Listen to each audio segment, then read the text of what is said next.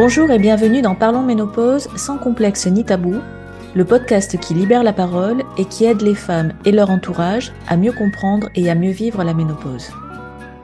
Je suis Patricia Estenaga, alias Miss Ménopause, formatrice et coach santé et bien-être certifiée, et dans ce douzième épisode, je suis heureuse de te faire découvrir un nouveau témoignage de femme. Aujourd'hui, c'est Isabelle, 54 ans, infirmière dans le Calvados, qui nous raconte sa ménopause et comment celle-ci a tout changé pour elle. Pour reprendre les mots d'Isabelle, il y a eu clairement un avant et un après la ménopause. L'Isabelle d'avant la ménopause, c'était une Isabelle pleine de pêche, toujours très positive, lumineuse, solaire comme la décrivaient alors ses amis. Une femme dynamique et bien dans sa peau, qui menait sa vie tant personnelle que professionnelle tambour battant, d'une main de maître comme elle le dit, toute seule et sans l'aide de personne. Et puis la ménopause est arrivée, et Isabelle l'a vécu comme un véritable tsunami qui a tout ravagé sur son passage. Des crises d'anxiété, des nuits sans sommeil, un état d'épuisement permanent, tout ça venant saper et réduire quasiment à néant sa confiance en elle et son estime de soi. L'impression pour Isabelle de perdre totalement le contrôle, avec les conséquences que l'on peut imaginer au niveau professionnel et personnel. Je te laisse écouter ce témoignage extrêmement touchant, dans lequel Isabelle se livre avec générosité, authenticité et émotion. Bonne écoute à toi. Bonjour Isabelle. Oui, bonjour Patricia. Ravie de t'accueillir ici. Merci d'avoir euh, accepté de participer à ce podcast. Je sais que c'est pas forcément quelque chose de facile pour toi, donc euh, pour te laisser le temps de rentrer un peu dans cette dans cet exercice, je vais me permettre de te présenter. Donc Isabelle, tu as 54 ans, nous sommes de la même année toutes les deux, 1968. Euh, tu habites en Normandie, dans le Calvados, où tu es infirmière. Et tu me disais que tu as donc deux grands-enfants, une fille de 30 ans et je suppose un garçon de 27 ans. Euh, et euh, ta fille aînée donc, est maman elle-même de deux petites filles, deux jumelles de 5 ans. Donc tu as le bonheur d'être grand-mère et tu sais à quel point ça me touche puisque je le serai moi aussi dans quelques, dans quelques semaines, dans quelques mois. Alors Isabelle, euh, tu me disais là juste avant qu'on commence que euh, ce dont tu avais envie de parler le plus, c'était le fait justement qu'avec cette, euh, ménopause et tous ces changements, tu ne te reconnais plus. tu as vraiment l'impression de ne plus être la même personne. qu'est-ce, que, tu peux nous dire par rapport à ça? Là, il y a eu vraiment pour moi un avant et un après. C'est-à-dire qu'il y a eu vraiment euh, euh, Isabelle, euh, voilà, plein de pêche, très positive. Tout le monde me, disait très lumineuse, solaire. voilà, j'ai avancé dans la vie avec une, une enfance pas très simple, mais et une vie voilà mariée, un divorce compliqué, élever mes enfants toute seule une bonne partie de ma vie euh, seule. Et, euh, et ça, en fait, euh, sans aucun souci, euh, je gérais ça, je dirais même d'une main de maître. Parce qu'en fait, bah, aucun souci. J'avais la pêche, j'allais toujours de l'avant. Il n'y avait pas de souci. Une, un parcours professionnel hyper riche. J'ai fait des choses, voilà, des expériences très, très enrichissantes. voilà, voilà. Et puis, et puis voilà, il y a eu il y a eu euh, une rencontre avec euh, mon chéri de, de maintenant, euh, donc il y a six ans. voilà, donc il m'a connue comme ça, toujours positif, toujours voir le, le, le verre à moitié, plutôt à moitié plein qu'à moitié vide. bien dans ma peau, même si j'avais voilà toujours des petites rondeurs que j'essayais de maintenir toujours acceptable. Voilà, et puis, euh, et puis voilà. Et puis, je me trouvais euh, plutôt, plutôt, plutôt jolie, plutôt, voilà. voilà. Et, et, plein de confiance en moi, enfin, une confiance en moi, une estime de moi tout à fait normale, euh, voilà. Et puis, voilà, il y a eu l'arrivée, l'arrivée de la ménopause. Et là, bon, l'arrivée de la ménopause, mais bon, que j'ai dans un premier temps euh, accueilli comme, euh, comme j'ai accueilli mes règles quand j'ai été ado, c'est-à-dire assez facilement, euh, mes accouchements, mais voilà, mais que j'ai vécu toujours je me, seule, hein. j'avais l'impression de vivre ça seule. Et je me suis dit, bah, à la ménopause, je vais faire la même chose, quoi. Je vais, voilà, on va pas en parler, ça va passer comme ça, toutes les femmes passent par là. Il y a beaucoup plus grave. J'ai, la chance d'être là parce que c'est vrai que de par mon métier, euh, j'ai quand même rencontré des femmes bien plus jeunes que moi qui ont quitté cette terre et qui n'ont pas eu, on va dire, la chance hein, de, de, vivre la ménopause. Et donc, du coup, euh, voilà, je me suis dit, euh, ça, sera, euh, ça sera un passage, mais ça sera à moi. Puis je, puis je voyais pas l'intérêt de trop en parler parce que parce que j'ai jamais parlé du reste, qui n'a pas été toujours très simple aussi, mais mais bon. Alors moi j'ai un lien aussi avec ma maman qui est compliqué hein, parce que de par mon enfance et puis une maman qui a développé une maladie psychiatrique euh, à, l'âge de 40 ans. On n'a jamais parlé de tout ça et puis je me disais que voilà, on n'a jamais pu échanger avec ma maman et puis, euh, je me suis dit que c'était pas c'était pas utile, que j'allais vivre ça euh, toute seule comme j'ai vécu le reste de, de ma féminité quoi. Voilà. Et, et puis là, alors là, ça a été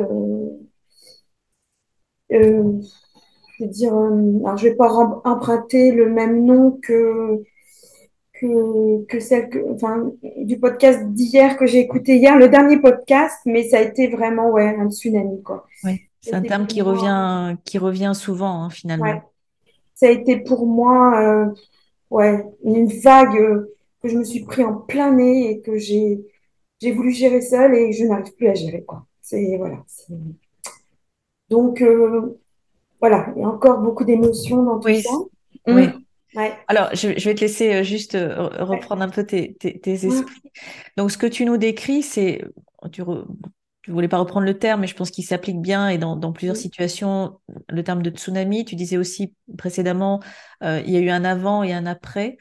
Est-ce que tu peux nous décrire justement ce que tu as ressenti? Alors j'imagine que ça s'est fait en différentes phases, hein, que ça n'a pas été euh, linéaire, hein, qu'il y, y, a des choses qui sont apparues au fur et à mesure. Qu'est-ce qui, qui a été le plus frappant pour toi, le plus marquant? Le plus marquant, c'est euh, l'anxiété. L'anxiété, les troubles de, de l'humeur, euh, la perte de la confiance en moi, mon estime de moi. En fait, à l'époque, j'étais donc j'avais un poste euh, qui me plaisait beaucoup. Et puis, euh, j'ai commencé à avoir des troubles du sommeil, à être très, très fatiguée, euh, à être très, très anxieuse, la peur de pas y arriver, la peur de tout. Je me levais avec une angoisse. Je comprenais pas parce que j'avais jamais eu ça. alors, je reliais toujours ça. C'est vrai que j'avais énormément de travail à l'époque. J'avais des grosses, grosses journées un petit vélo dans la tête qui tournait tout le temps et donc je, je, dormais, je dormais mal et au travail j'avais vraiment beaucoup beaucoup de mal à, supporter la, pression quoi, euh, la charge de travail et donc euh, je me suis mis en arrêt, enfin mes médecins m'ont mis en arrêt parce que j'ai fait une grosse douleur thoracique, un malaise au volant, j'ai été, enfin j'ai été aux urgences et là on m'a dit stop, stop, stop, stop, stop, c'est fini c'est fini. Il faut plus, euh, voilà, il faut plus, euh, il faut se poser, il faut, il faut réfléchir. Et là, on m'a mis, on m'a mis l'étiquette burn-out. Mm-hmm. On m'a, on m'a, mis inapte au poste d'infirmière dans cette entreprise. Et, et, là, ça a été bah, la perte de, confiance, quoi, la perte de confiance, d'estime de moi. Et puis là, euh, bah, je me suis mis en pause pendant six mois, mais j'étais perdue, perdue, parce que même en ayant arrêté de travailler, euh, j'étais, j'étais tout le temps anxieuse, j'étais, j'étais insomniaque. Je passais mes journées à tourner en rond et à me dire, mais qu'est-ce que je vais faire de ma vie, quoi? J'ai, est-ce que je vais réussir à repartir au travail? Est-ce que, voilà. Isabelle, ce que tu nous racontes, c'était, c'était quand ça? Eh ben, C'était il y a, il y a cinq ans. Donc c'était vraiment au tout début finalement, euh, parce qu'à cette époque-là, tu, n'étais pas encore ménopausée, hein, c'était, euh, tu étais encore dans cette phase. Est-ce que, est-ce que tu as, fait, ou, les médecins autour de toi ont fait un lien, ont établi un lien de cause à effet entre ce que tu ressentais et les changements hormonaux?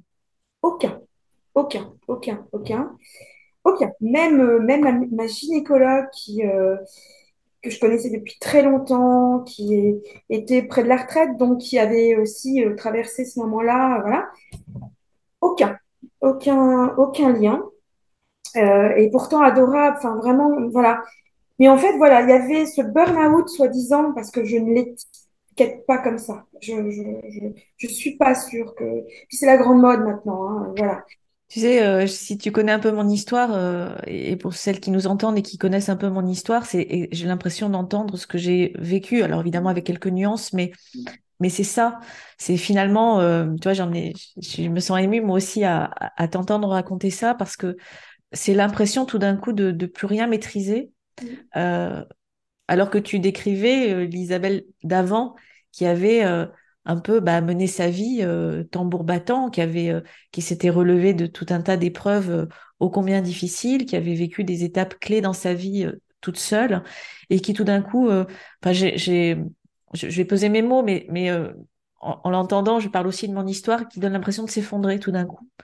Euh, et de pas et de pas comprendre ce qui lui arrive. Et, et à aucun moment, c'est quand tu y penses avec le recul, c'est fou.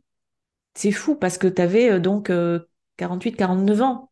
Mm. Donc un âge Mm. tout à fait normal pour ressentir des, des, des changements hormonaux. Donc à, ce- à ce moment-là, aucun rapprochement avec la ménopause. Non, aucun. On parle de burn-out, surmenage, Voilà, surmenage, inaptitude au poste que j'ai, que j'ai, que, que j'occupais. euh, enfin, voilà. Et puis, euh, et puis ce, ce vide, ce vide, ce vide, vraiment ce vide. Des traitements, j'imagine, à ce moment-là? comment? On t'a mis sous traitement?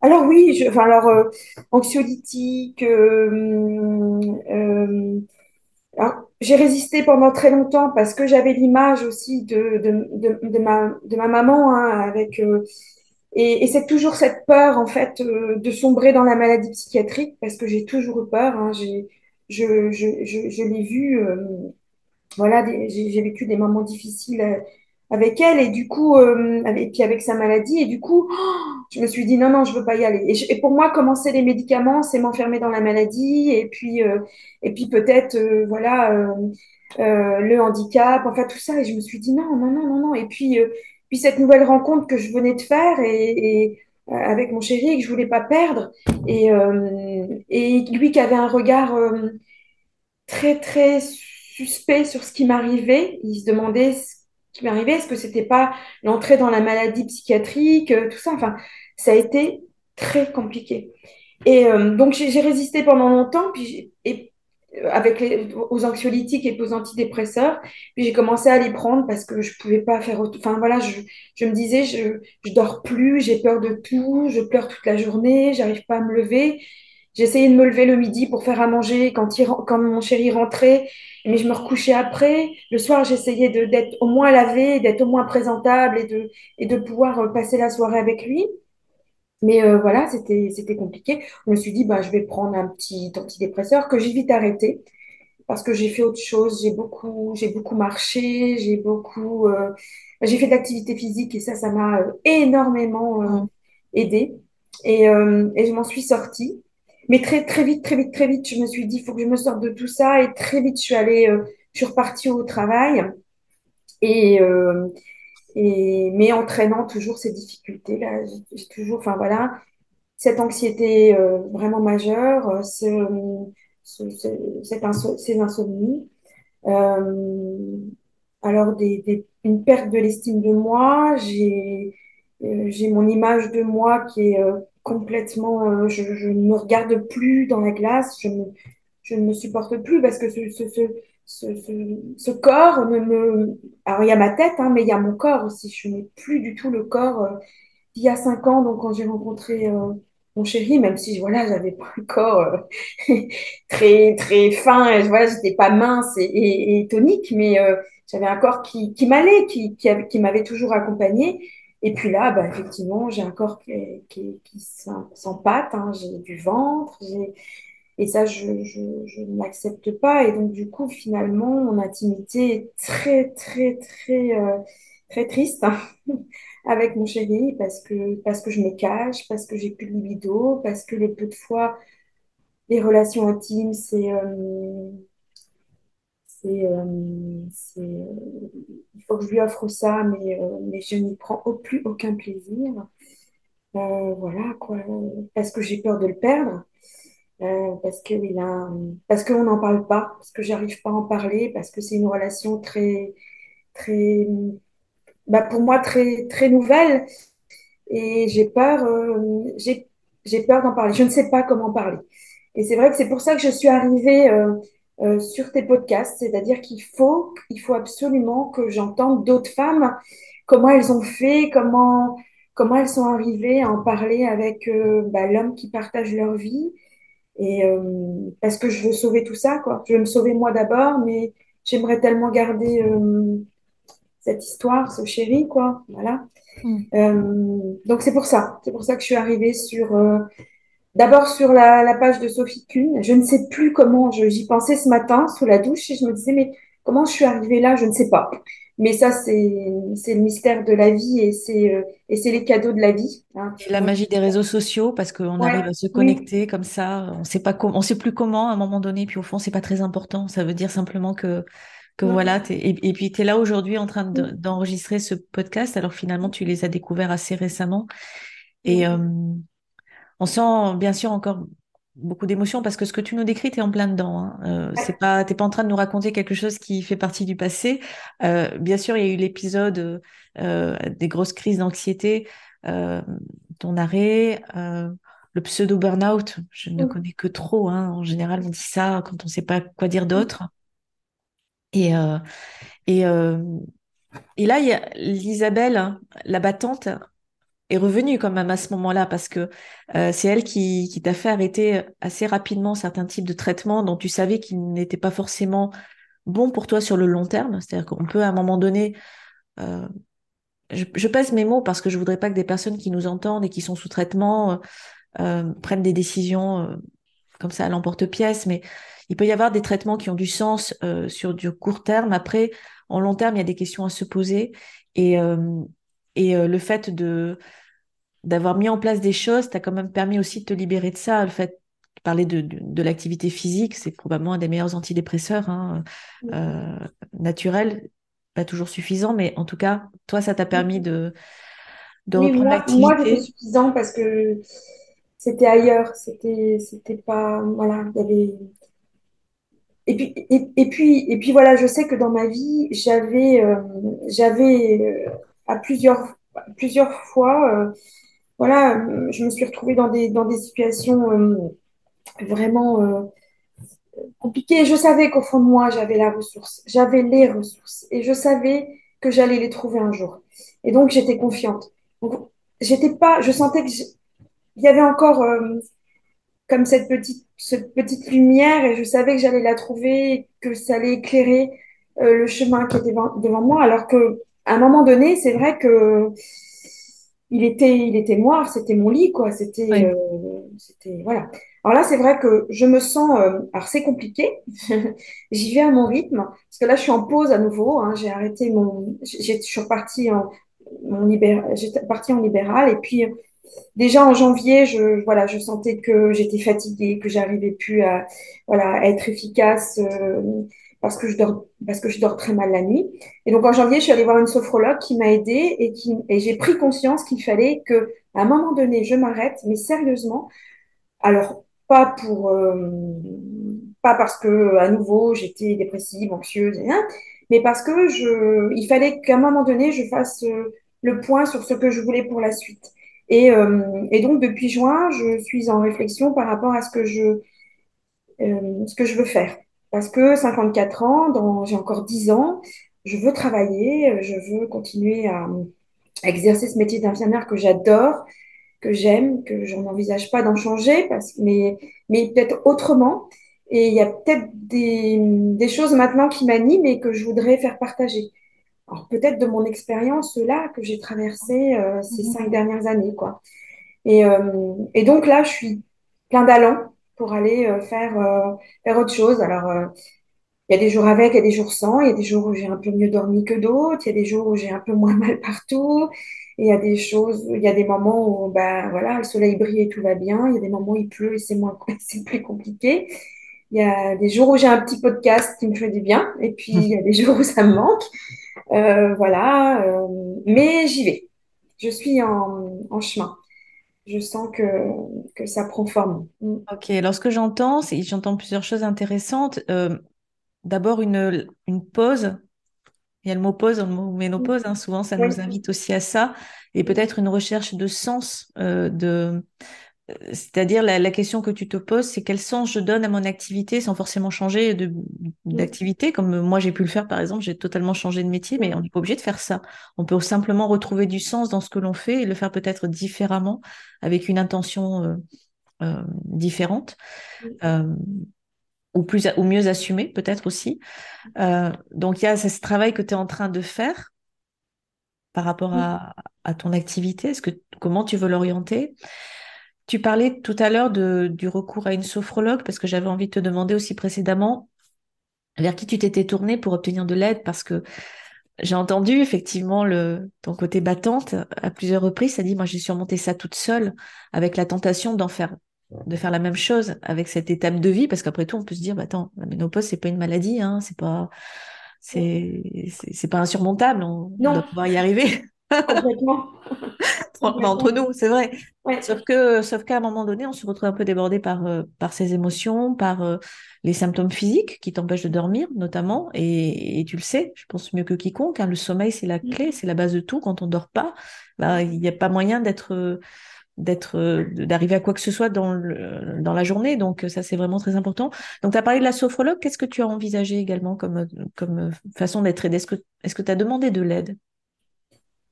Non, il y a vraiment que la sophrologue. euh, non, il y a vraiment que la sophrologue et l'activité physique. J'ai pas, euh, je suis pas allée plus loin. Alors là, je, je- j'envisage peut-être d'aller d'aller euh, voir une hypnothérapeute parce qu'on m'a parlé de, d'hypnose pour surtout, euh, pour surtout calmer mes anxiétés parce que la sophrologue, en fait, j'étais allée la voir parce que parce qu'elle était plus, elle était plus coach de vie et sophrologue. On a fait beaucoup de, de coaching et peu de sophrologie. Euh, voilà, mais bon, voilà, elle m'a permis. En fait, quand je suis allée la voir, il y avait un brouillard devant moi, un brouillard. C'est-à-dire que je savais que j'étais pas à ma place, mais je ne savais pas où j'allais. J'avais vraiment envie d'aller la voir. Je, voilà, je, l'avais entendue sur un, un autre sujet et du coup, m'étais dit, bah, va peut-être m'aider à, faire un peu euh, le chemin pour arriver à euh, au moins euh, prendre la décision de m'arrêter et d'accepter que ce soit euh, mon temps à moi. C'est-à-dire que, et aussi d'accepter de, m'écouter et de dire non euh, sur toutes les sollicitations que j'avais à droite, à gauche et des gens qui avaient envie de me retrouver comme avant, qui me pressaient d'être euh, euh, bah, l'Isabelle qu'on connaît avant, quoi. Ce que me reproche, mon, chéri aussi, hein, c'est que effectivement, il m'a connue à une époque et il dit, en fait, oui, je vois bien que tu vas pas bien, et puis tu n'es plus celle d'avant. Et, euh, et je, je me, je- je- et je me suis dit, bah voilà, tout le monde attend euh, de moi euh, que je sois comme avant, mais est-ce que je vais y arriver? Est-ce que, est-ce qu'il faut que je redevienne est-ce que celle tu en as d'avant? envie? Voilà, est-ce que j'en ai envie? Est-ce que, voilà. Et hum, apprendre à dire non aussi. Enfin, moi, je me suis énormément investie ben, dans la, à la naissance de mes petites filles, par exemple. Euh, là, l'anxiété est arrivée et, et donc euh, j'étais très très proche de ma fille. J'avais toujours peur pour elle, j'avais toujours peur pour mes petites filles. J'avais et je me suis dit, mais voilà, qu'est-ce que ça veut dire? Est-ce que c'est pas la perte du contrôle? Est-ce qu'elle elle est vraiment, euh, est-ce qu'ils sont vra- elles sont vraiment en danger? Est-ce que pas du tout? C'est que en fait, voilà, j'étais anxieuse pour tout le monde, tout le monde, tout le monde, tout le monde. Et c'est épuisant. À un moment donné, on ne peut plus, on ne peut plus être anxieux pour tout le monde. Mhm. Et je me suis dit, ben, je vais peut-être je vais peut-être être moins. Et ce qu'il faut que j'arrive à faire, c'est être peut-être anxieux, peut-être faire confiance aux autres, être, être moins anxieux pour les autres, et par contre m'occuper de moi, essayer de m'écouter. Et là, j'ai commencé, voilà, à m'écouter et à écouter mes signes, à me dire que, bah tiens, oui, si, euh, euh, si, si j'ai mal aux épaules, par exemple, ben, c'est peut-être euh, c'est peut-être la ménopause, c'est peut-être qu'il faut que j'aille un peu à la piscine, par exemple, et puis il faut, et puis voilà, puis, puis me mettre en maillot de bain, ben, faut, on s'en fout, quoi. C'est pas grave. Euh, moi, je suis là pour moi, pour mes épaules, pour mon bien-être, pour, euh, voilà. Et ton petit ventre, ta cellulite et tout ça, ben, c'est pas grave. C'est, c'est, toi, si, si tu le fais, ben, je me disais, si tu le fais pour toi, essaye de le faire, de, de t'enfermer un petit peu dans ta bulle et d'être là que pour toi. Chose que je n'avais jamais fait de ma vie. Jamais, jamais, jamais. Et ça, pour moi, c'est une grosse victoire, quoi. Alors, il y a, voilà, il y a toujours, euh, il y a toujours quand même le, lien, le, la relation avec mon chéri qui est, tronquée, je trouve, parce que tout ça, je lui en parle pas. Je n'arrive pas à lui en parler. Je, je n'arrive pas à lui en parler. J'ai peur, j'ai peur de sa fuite. Alors, bon, mes amis me disent, euh, oui, mais tu vas pas pouvoir vivre toute ta vie dans la fuite. faut réussir à en parler. euh, soit tu en parles et la relation euh, s'éteint, soit tu n'en parles pas et ça fait une relation tronquée, quoi. C'est pas une, une vraie, une vraie relation de couple, quoi. Mais c'est vrai que pour moi, c'est compliqué. Il faut que je trouve le moyen de, faut qu'on trouve euh, le moyen d'en parler. Là, évidemment, c'est une question tellement personnelle. Ouais. Euh, je pense que Mm. tu connais l'importance de la communication, Mm. la parole. Mm. Euh, après dire, il n'y a qu'un faucon. Euh, parle-lui-en. Voilà, c'est c'est pas si simple. on peut parler de tout, de rien, enfin de voilà, de, de, de tout. Mais alors c'est drôle que moi, ce, ça m'a fait du bien les podcasts parce que je me suis dit, finalement, il y a des femmes qui, parce que moi, c'était, on passait ça comme euh, comme je passais euh, toute autre chose, comme j'ai passé mon divorce, comme j'ai passé euh, toutes les difficultés de ma vie, voilà, voilà que j'ai rencontrées.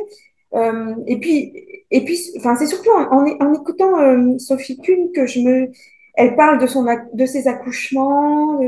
et moi, en fait, jamais je n'ai parlé de ça. L'arrivée de mes règles, voilà, hum, hum, mes premières relations intimes avec les hommes, euh, mais mon divorce quand même avec, euh, avec, euh, avec, euh, mon, ex-mari est parti quand même, m'a trompé et retrompé et, voilà, et, j'ai pardonné, il est revenu, il est reparti. Enfin, il y a quand même eu un problème, enfin voilà, il y a eu quand même euh, beaucoup de, de perte d'estime de soi à ce moment-là. Et puis euh, l'éducation de mes enfants que j'ai faite toute seule jusqu'à leur départ. Enfin, il y a eu tout ça.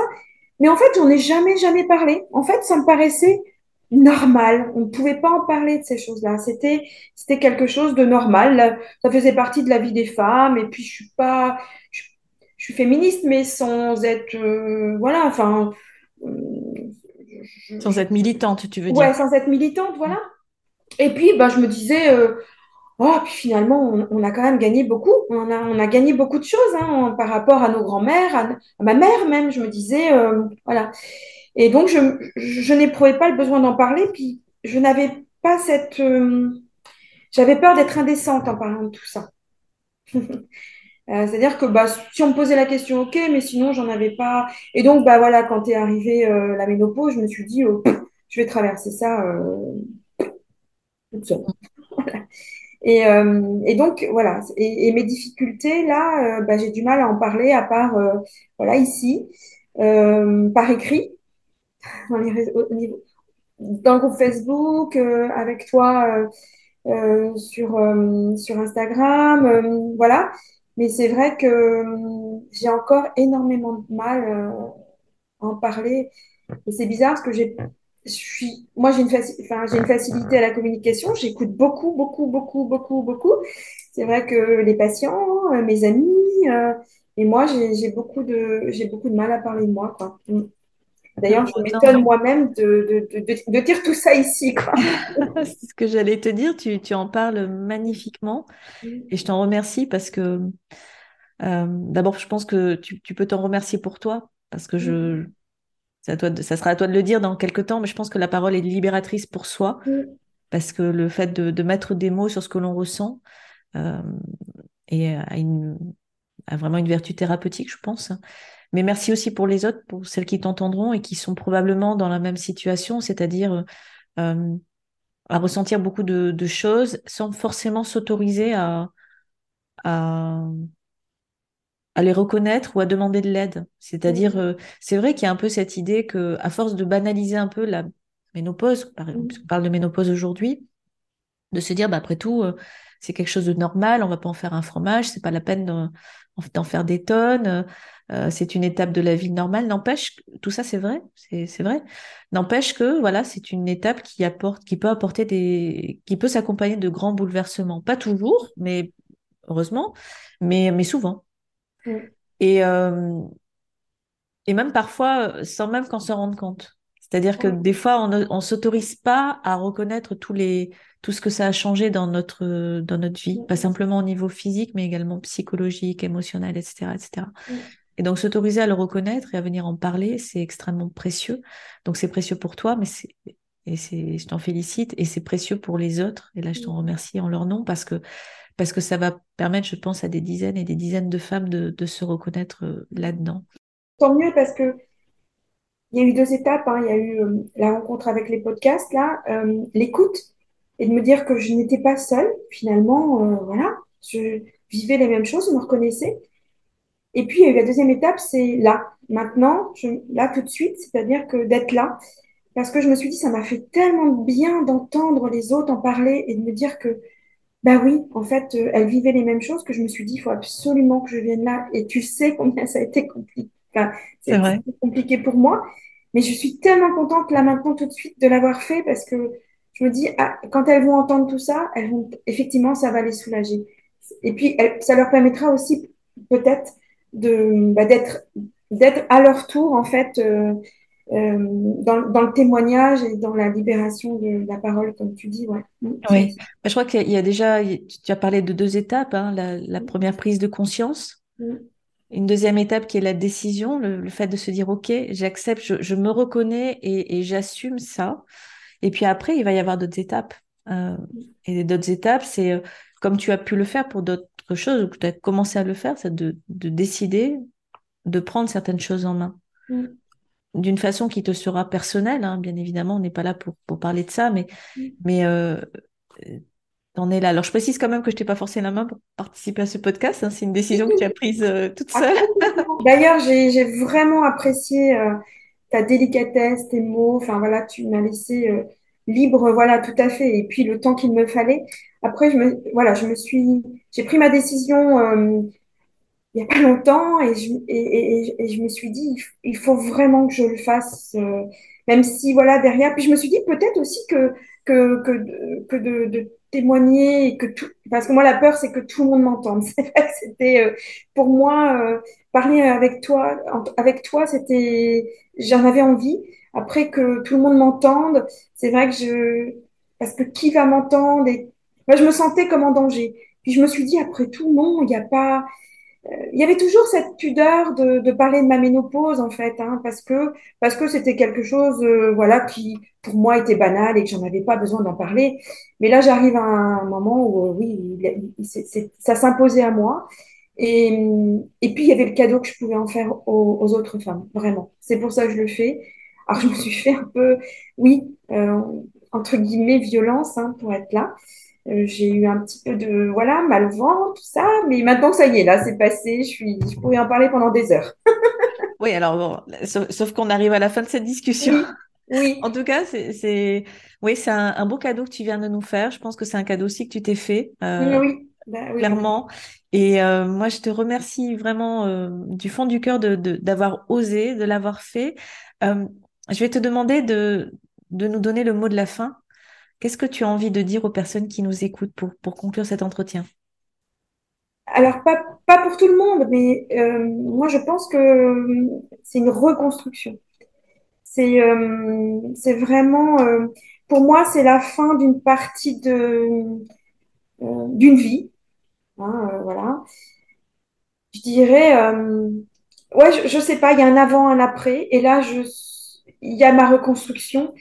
Et, et je pense que pour moi, alors je suis sur la route, je suis pas, elle va être bénéfique. Ça va être vraiment une vision toute douce. Euh, j'ai une vision toute douce de cette partie-là. J'ai une vision. euh, alors, il y aura peut-être des changements dans ma vie, hein, parce que voilà, il y aura peut-être des gens qui quitteront ma vie ou d'autres qui arriveront dans ma vie. Mais tant pis, j'ai vraiment euh, j'ai vraiment envie, j'ai pris conscience que que maintenant il était urgent. Euh, et ça, ça a été vraiment la ménopause, cette pause, comme tu dis, vraiment cette pause euh, qui va être qui, qui, qui m'a été euh, qui s'imposait à moi. Pause, c'est pas la même pause, mais qui s'imposait à moi et qui maintenant va être bénéfique. Voilà. Et donc le mot de la fin, c'est reconstruction. Qu'il y a vraiment ce tsunami euh, de la ménopause, mais je sais que derrière, il y a, il y a réellement quelque chose de, de beau. Ouais, de beau. Mm. Merci, on va se quitter là-dessus. Oui, Merci infiniment Isabelle. bah, merci à toi parce que vraiment, euh, ta bienveillance, ta douceur, c'est- c'est énorme. Mm. Merci beaucoup. Reconstruction, vision toute douce, quelque chose de beau derrière tout ça. C'est sur ces belles prises de conscience et cette note d'espoir qu'Isabelle choisit de conclure son riche et très émouvant témoignage. Si, comme Isabelle et toutes les femmes qui l'ont précédée à ce micro, tu souhaites partager à ton tour un bout de ton histoire, n'hésite pas à me contacter directement, j'aurai grand plaisir à discuter avec toi et à recueillir ton témoignage. Tu trouveras dans la description de cet épisode tous les liens te permettant de me retrouver et d'en savoir également un peu plus sur les différents accompagnements que je propose. On se retrouve dès la semaine prochaine pour un nouvel épisode du podcast. Si ce n'est déjà fait, n'oublie pas de t'y abonner pour recevoir une notification. D'ici là, je te souhaite une très belle journée ou une très belle soirée suivant l'heure à laquelle tu m'écoutes et je te dis à très bientôt. Bye bye